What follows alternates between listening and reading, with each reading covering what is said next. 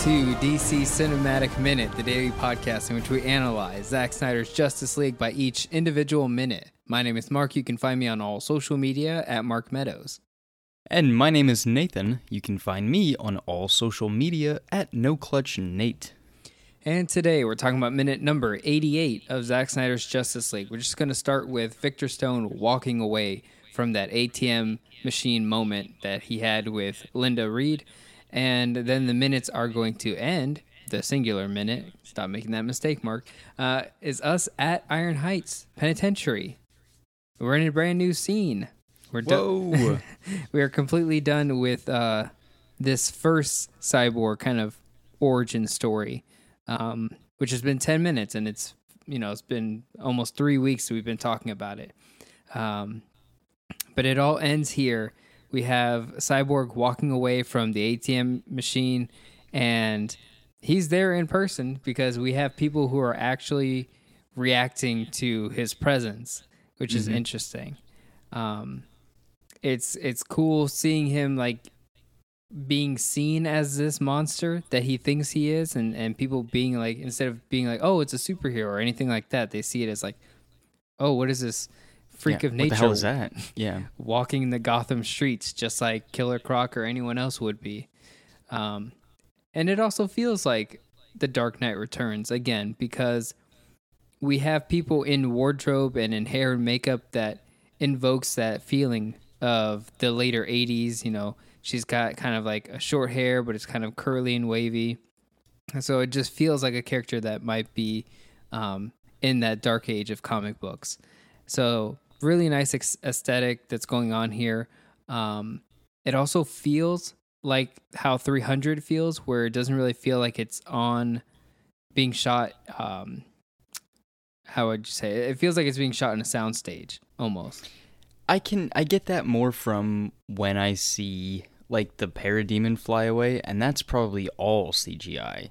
Yeah. Um, but like I think the more apparent one is when uh, Wonder Woman finally meets Victor in the same streets of Gotham. But um, but yeah, I get where you see like this built set piece, and um, it's odd. It's like the buildings, like there's some, something about it. Just I can't tell what it is, but it's like that. That's fake. It's all fake, but I know it's fake. And I'm accepting that it's fake. But it It's like- looks it's like, obviously, clearly, it looks great. It really does look great. I am really digging um, the more detailed shots that we're seeing of Gotham City, uh, more than we got in, you know, Dawn of Justice, where we just got docks and uh, Stryker Island, like things like, where it's like this Yeah. isn't really, you know, rooftops and, and old abandoned buildings, um, very close, close quarters uh, viewing, and not like you know actual streets. I think it's like me comparing these Gotham streets to The Dark Knight or The Dark Knight Returns, not necessarily Batman Begins because Batman Begins, their Gotham streets were built in a soundstage. So it looked like a comic book movie in Batman Begins. But The Dark Knight and The Dark Knight Returns being filmed in Chicago really had a different look. Obviously, it has that Syncopy, Christopher Nolan type look. And so when you compare it with this movie, the background, the city background that we have here, uh, strangely looks like it's still in focus because of how fake it looks, with no other way to really say it. Um, I get what you mean. it it all looks like it's still in focus like it has a Mhm. like it's a like an actual visual effect backdrop almost like as if we were in atlantis or themyscira their backgrounds would be in focus in a, in a much clearer way um, because it's being visually added and that's what it looks like throughout this whole minute here it looks like he wanted to do that 300 style of like let's make it gotham as a comic book and in a comic book it would all be in focus um, and all the little archways all the architecture of the buildings you can see clearly it looks like gotham Yeah, Um, I'm seeing it's more well lit. Is maybe that's what's like more telling. I think that's what what I'm seeing more. It's everything is so well lit, even the tops of the buildings. And, yeah and everything, just the little crevices of each little nook and cranny, if you will. yeah every little gargoyle Um, and Every little gargoyle. yeah, it's a new uh, kids movie, new animated movie coming out. You're joking, but that's a solid title. Bring back gargoyles. I Bring mean, back gargoyles, Hey. but it's like a you know like Muppet Babies, but it's like every little gargoyle.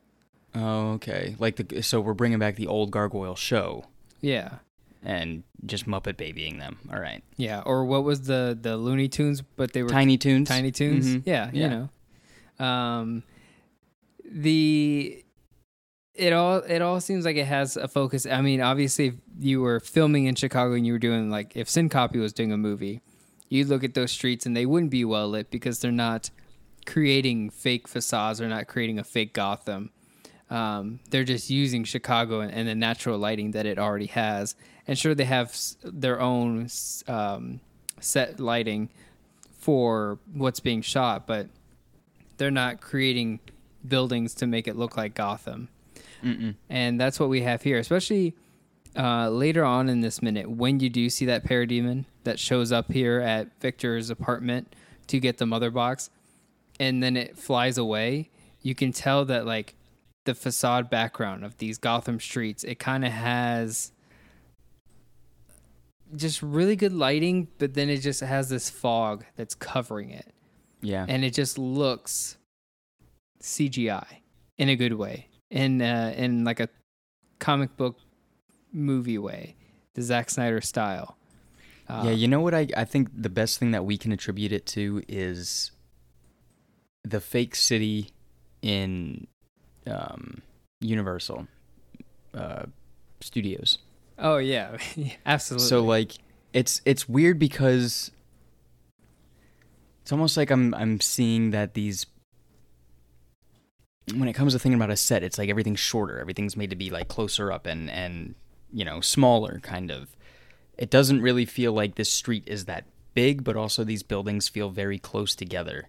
You know, but hey, that it's also very populated, you know, cityscapes. Mhm. Um, but like the height as well. It seems like it's just I don't know. There's no there, there. It's a weird thing with like the height and just like a flat surface of with with painting or you know a piece of wood just like cut out or or things added to it. It's like I can tell that it's not a full building, and maybe it has to do with like the CGI weight that we keep on bringing up. Um, and it's not like it's it's it's a, it sticks out like a sore thumb like other CGI things that we've talked about, you know, in our in our viewing of this movie. Um, it's just like a wildly accepted view of Gotham City that I'm just like, absolutely, that looks like a Gotham City neighborhood, you know? Yeah. I think what it is is like because you're creating your vision of Gotham from scratch, like you can actually like design how you want the buildings to look and the lighting and the different windows and you kind of draw it out like you would a comic book panel. Then of course you can have the moon there in the top left corner, the fire escape shaft, the parademon flying across of it, and then like the building uh, cityscape, like the silhouette of of what Gotham looks like. You can orchestrate exactly how you want that shot blocked out. Whereas if you were filming in Chicago and you were like, oh, yeah, we want to make Chicago our Gotham City, then what you're doing is you now have to work around what those buildings look like. And, yeah. you know, if you, you're just kind of capturing whatever the moon looks like and you might have Or this shot like doesn't even exist. Like trying to do that pan over or whatever to get like the tops of the buildings. What if there's a giant building right there? Like it just doesn't. Yeah. It might not exist in real life. You know that's and that's wild. You know you can't. I don't think maybe maybe if they got that. No, I'm just gonna say maybe if you got a helicopter shot or something like that flying in between buildings like they did in in the Joker in the Joker one, Dark Knight. I know, like, a, in, a, in the Dark Knight trilogy, a lot there's almost like bird's eye view shots of roofs, rooftops for for yeah, Batman. the the IMAX shots. Yeah, yeah, and and they first do IMAX that movie I've ever saw. crane shots. They they look downwards instead of upwards, and I don't think I've ever really noticed the rooftops of like in this kind of sense, like the silhouette, the the outside, the outline of all these buildings that are here. So, because I'm thinking about a lot of the scenes from The Dark Knight, and when you see down those streets, you're never really capturing the top of the building. It's all just Aspect ratio, baby. Yeah. Again, that's maybe it's another thing that plays into it. We didn't get, you know, well, I guess we did get this shot particularly in in 2017. Um, right? If No. this was, I mean, if, remember. if they did widescreen this, we would lose a lot of this. Like the, The moon, would the suffer. build- yeah, it's like you're. I don't even know. I don't. I don't know. I think. I think the the the aspect ratio does play into it as well. Um, yeah, it's just given us a fuller picture. I think when we think about like scenes where it's a giant, you know, you're you're looking down the street. Check it. Avengers has like 30 minutes of that shit happening in it. yeah, Um it's just like closer shot of character in foreground and just building and rubble in the back. You know, you didn't you don't get sky. You don't you don't get skyline. You don't you don't see any vectors leading off to wherever the hell they're going to go. You hardly ever see shots like this where you're using you're using this kind of 4-3 format to capture this parademon. So it's not a major character, it's not a major action piece, it's not someone killing a parademon in any cool way. You're doing it to respect the moon that you've created and the Mhm. city that you've created. And the And- lighting, yeah. and the parademon flying across it and, and making this strange noise almost as if like if you were reading it in a comic book it would have that text going across as it flew away and it would like get smaller Yeah. yeah because it Yeah. has such a weird noise that even just listening to more and more i just kind of appreciate the foley work uh, like Mhm. the sound mixing and sound design of this parademon That And it- shot of the parademon on the on the whatever viruscape with the red eyes look as he's looking like out that's like a screensaver. Not that like keep on going right as he's as as he's and that's kind of creepy as he's that's this one. yeah Like him just like chilling on that fire escape with the moon in the city that we keep you know. That would be That's a someone's, uh, someone who's into cryptids and Mothman. That would be like their uh, desktop wallpaper back in like 2005.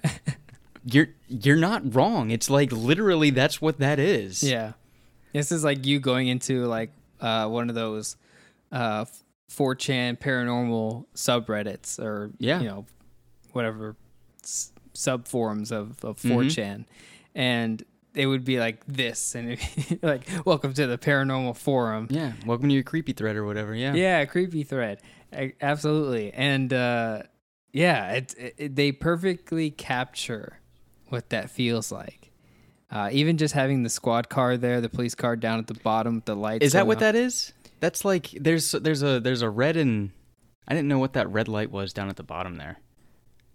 It yeah, it is a police light- car. It's just Yeah. uh, oh no, there's something there's a light like on the building. but there's also there. a police car that's driving by Yeah, that's what scares the parademon. Ooh. Oh. yeah the noise uh that they figure out how to use in 2017 which is this is the first time we're seeing a parademon in gotham so this or i guess star labs counts no that's metropolis is that the same audio cl- like file that they use for the damn signal at that they must be afraid of it. A police siren? i don't Tell think- me about it. No, it's just a regular police siren. No, okay, no. He makes some weird like like some weird like freaking whale siren or something like the that is like the sound that they play when they're spraying the water at the whalers and stuff, you know. Like, hey, we're spraying the blasting that song and spraying the water cannons at these There is a there is a, a good moment here. The the CGI throughout this whole minute, if you include the Gotham cityscape, you include Cyborg and the Parademon, it's all really good and really well done. Um, given the amount of time that they had to to finish this movie finally, and one of the things I was really focusing on was um, Cyborg here at the end of the videotape. Silas Stone is saying like, you know, I've been talking to you as a scientist. That's how I, you know, all these deductions and analysis of of who you are now. That's how I've been talking to you. Uh, and then he says, of course, like, now let me speak to you as a father uh, from my own heart, uh, not as a scientist, but as a, but as a father. And then that's when Cyborg crushes it, and Dude, Supper crushes it, bro. yeah, he crushed it, bro. The entire movie. crushing it with his hands, and it's nice to see like he has these big kind of joints for his wrist that look really nice, and then Great hand. Great mechanical hand. it really it looks like a when we see like dude, when we see like the close-ups of like the Gundam hands when like the pilots are getting out or whatever, that's like that's it right there. It's just like these metal plating. Now, there is more to this, I think. Silas Stone being from Terminator, creating the hand, all of that nonsense. Taking this hand. I don't know if it's the same hand. Let's look into that. I wonder if it's the same hand that he uses. Crushing this recorder that he's saying, like, I'm your father, I created you, yada yada yada. I am, you know, God in in your respect.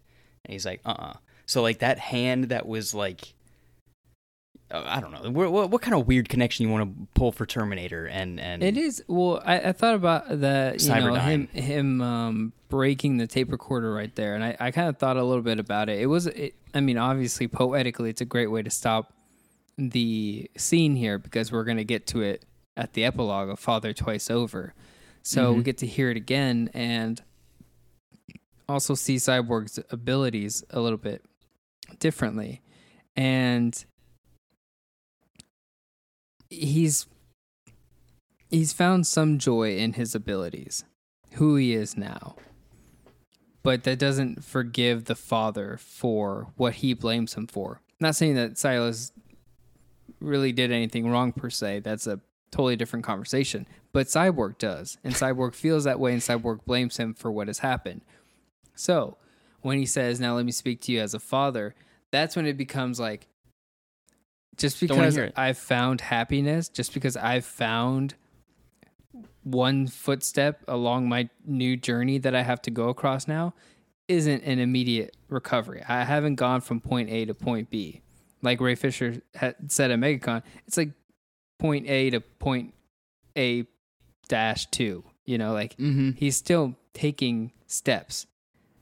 And it's it's too soon to start being like, okay, let me talk to you as a father. It's like, no, I'm still very upset. And so crushing it as a reflex, like just his anger flashing back out. And um I just kept studying his armor plating, all the different pieces of armor, just like I would, you know, look at Transformers and movies and be like, let me just look at all the CGI that they have to do. They have to be like, okay, well, this is a piece of glass from a windshield, or how many body muscles do they have? Like, same thing with Pacific Rim, thinking of all the different pistons and gears that they have to include on this. Cyborg as well has all these different threads of metal plating that rub up against each other as he flexes and stretches different muscles on his body. You get to see that as he breaks that tape recorder and then lets what I assume is a completely made by CGI, like a completely made tape recorder, that they're then like, okay, it now has to shatter with physics and then fall apart into pieces. Because it would be almost easier to do that than to animate each little broken piece and come up with it from scratch. Um, we've seen that they have the technology to do that where they can break things within animation and have actual physics um, affect those pieces. So the whole visual effect of, of breaking a CGI tape recorder is crazy. It's, it's, it's so wild to think about. People spending hours and hours, and uh, who knows? Maybe this wasn't done. Maybe it was done before, but someone had to sit down and finish this part, and that deserves some recognition for sure. like thinking about like trying to find like a cross section of like a of a of a just a tape recorder and being like, all right, let's get to animating all those parts and then break them up, animate them fully, and then break the pieces up. Take those pieces and just you know add them in as a layer. It's pretty awesome. Um, I'm curious about how they designed his gun. That so like as the parademon shows up and parademon's being a voyeur, a peeping tom, if you will, mhm. and uh, it's staring into his apartment. You have Cyborg. He's holding the mother box. His left arm transforms into that kind of sonic cannon, Mhm. And if because I'm actually watching this minute over and over, it's the first time I've actually studied the design of this gun or cannon. And it has all these di- different like kind of pipes on it and like little sharp edges to it, all these little holes that are inside the the cannon itself. And just looking at it is is it looks like someone must have come up with it from scrap at some point. Like it almost looks like a little scrap metal sculpt uh, sculpture. Um, because of the way it looks like it looks like it's made out of spare parts you'd find at a junkyard. Um, and I'm wondering if Yeah. like they must have come up with that first and then been able to like scan it. Maybe they they patch it in. Maybe every part is is made at least once just so they have a reference model. Because I can't imagine someone being like, okay, you know, sure you have concept art, sure you have uh, J.S. Marantz who does all the concept art for this movie, but you can't just go in and animate that without having like three different perspectives at least of of this character and, and the way his arm looks. So who comes up with those little details? Like who's coming up with how symmetrical it looks from top down point of view and it looking like I don't know, almost looks like a cross between a minigun and like uh Iron Fortress, like almost like a castle. It looks like. Yeah. I see. I was going to say it's more um I would say it looks a lot more just like you know, the idea of like okay, what kind of like raw material would this weapon be using and then, you know, what kind of weapon is it? It's the sonic cannon or whatever Mhm. it is. So like what kind of like raw materials like how would that technology one exist? Like what sort of you know resonating device do you need to get that and then like amplify those those sound waves um maybe it comes from real life maybe there's a component in real life that is like you know they have those big military trucks with the giant speakers and stuff they use them at riots and against the hulk um so like maybe Yeah, there's like something Justice against Superman.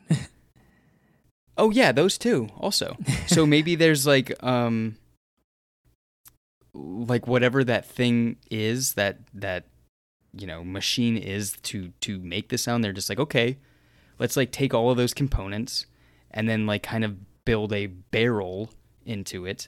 Obviously it comes from the concept art and just like the sketches of what cyborg is going to look like. They would do pages and pages of different angles and and different attributes that he would have.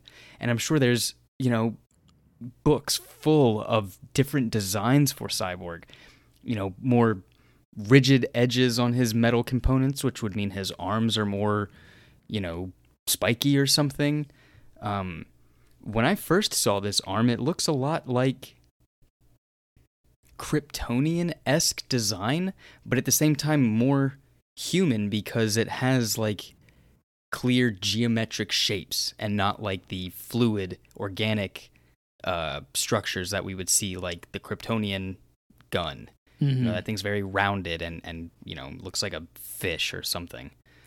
yeah, Um, but it like has those those those like cell, and I'm calling them cell because the definition of that you know in- like in cells. nature. Yeah. Yes, exactly. Like that's what I'm saying. Like that's I think that's just like how you maybe should start structuring things when you get to the idea of mechanics and and organics combined, you know? There's obviously some correlation between that and it would seem like okay, if mechanics are, you know, self-learning and starting to to be organic, it would be clear geometric shapes but built on top of each other like organic material.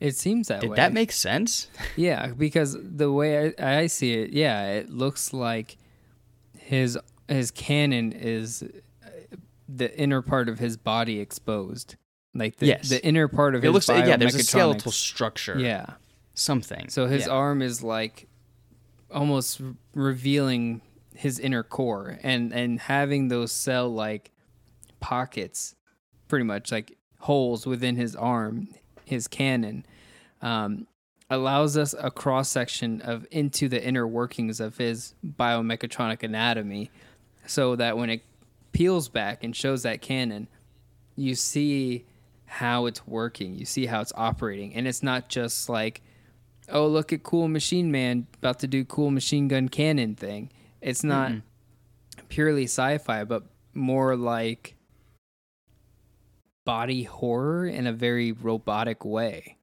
Yeah, I mean even even the sonic cannon like if I'm imagining that right now not seeing like how he uses it later on in the movie, if I were to think like how is that thing going to work? I would think the light would get more intense starting from like his upper arm and then like, you know, boom boom boom boom like going up or down his arm, you know, light getting more intense as it goes and then burst of fire. And then that immediately goes to Godzilla.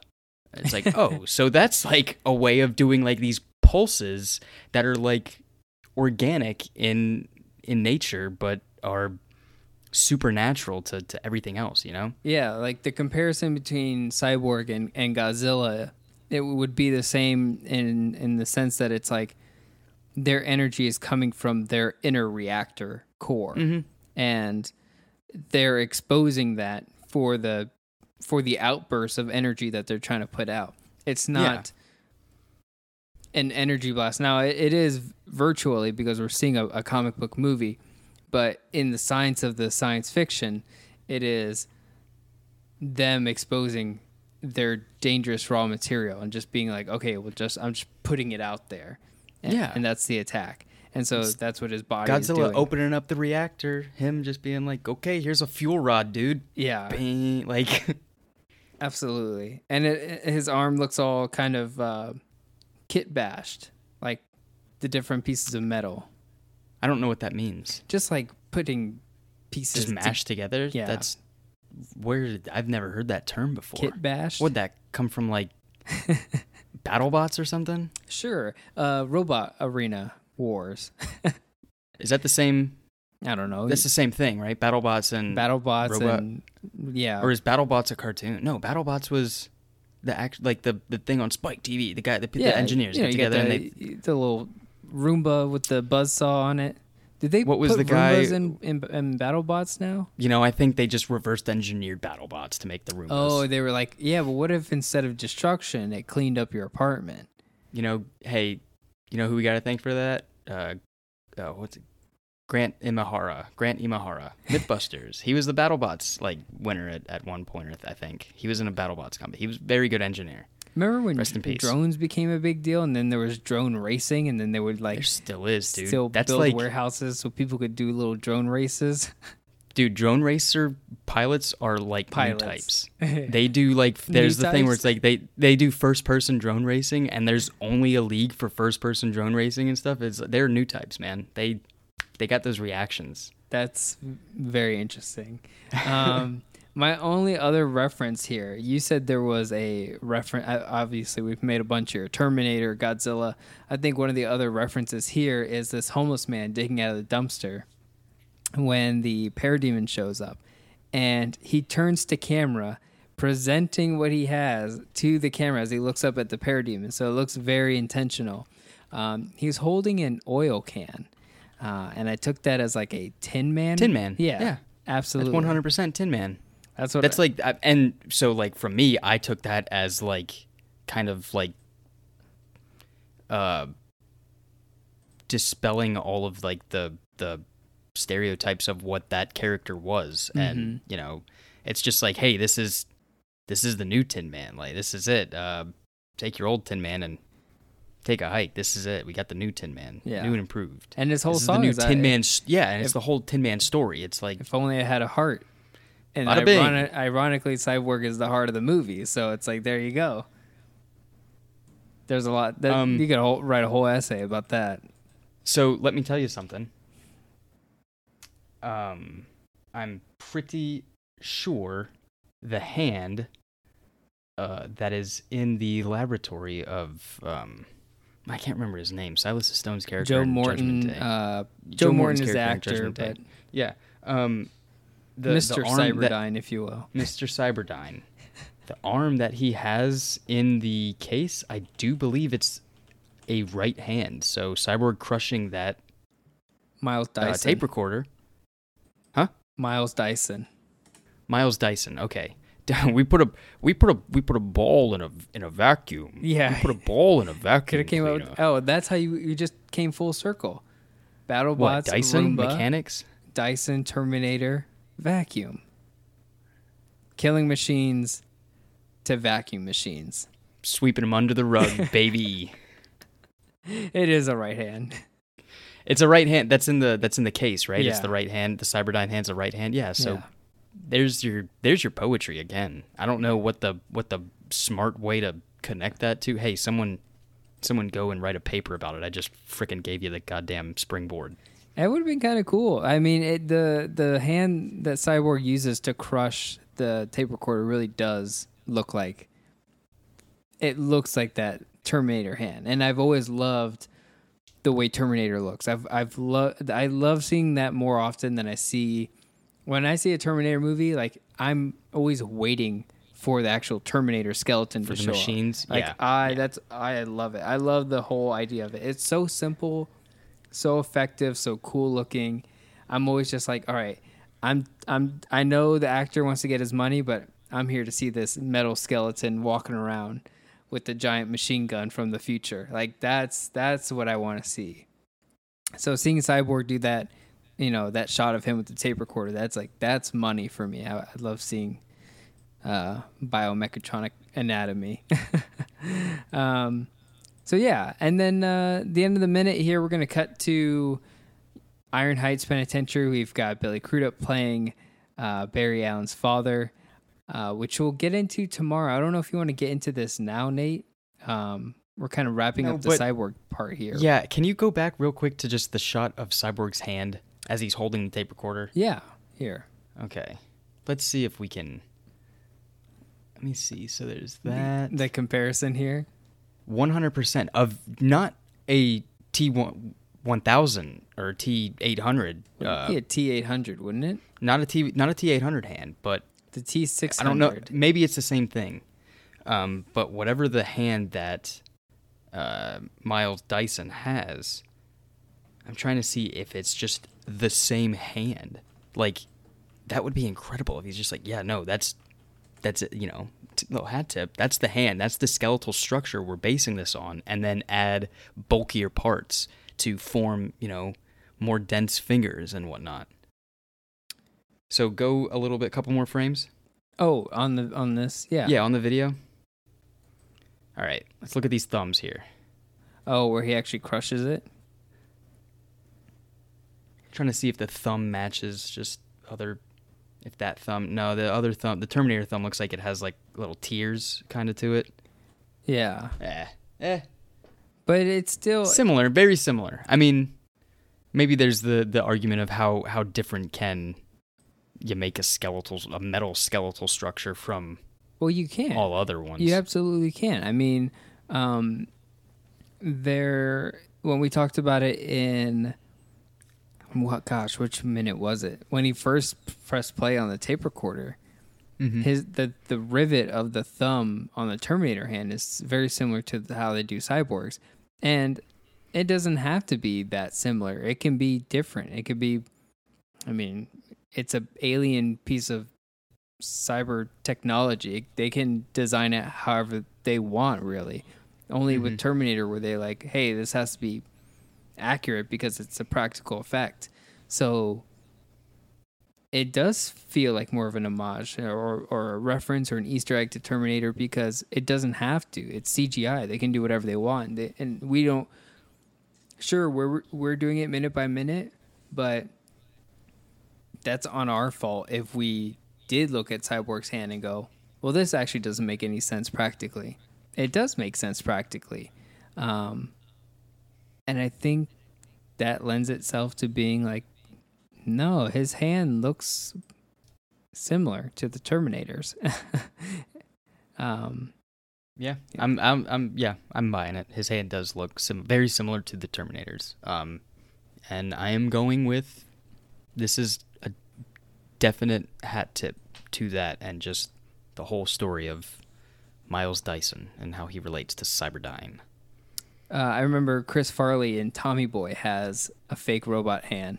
Always wanted that thing, dude. And you know what it And I was? It was like it the little, the pistons that you could see, or not even pistons or whatever they were, the the moving part Yeah. that just like is the the pullback rod. Yeah. you know, and you could see it like on uh, Luke's hand when he's got the little door flipped open and he's Mhm. like testing his nerves or whatever. You see like the little rods moving in it. Yeah. I that is a cool visual effect. Yeah. Um, They do it in uh, real anatomy. You know. They do it in the first Terminator as well when Arnold is fixing his hand because it's been shot, and Yeah. you can see the ligaments pulling as he's flexing his fingers, Mhm. and that kind of special effect has always wondered me. I always love seeing stuff like that happen. So seeing it with Luke, seeing it with the Terminator, um, seeing it like even with Anakin Skywalker, um, I think it's really cool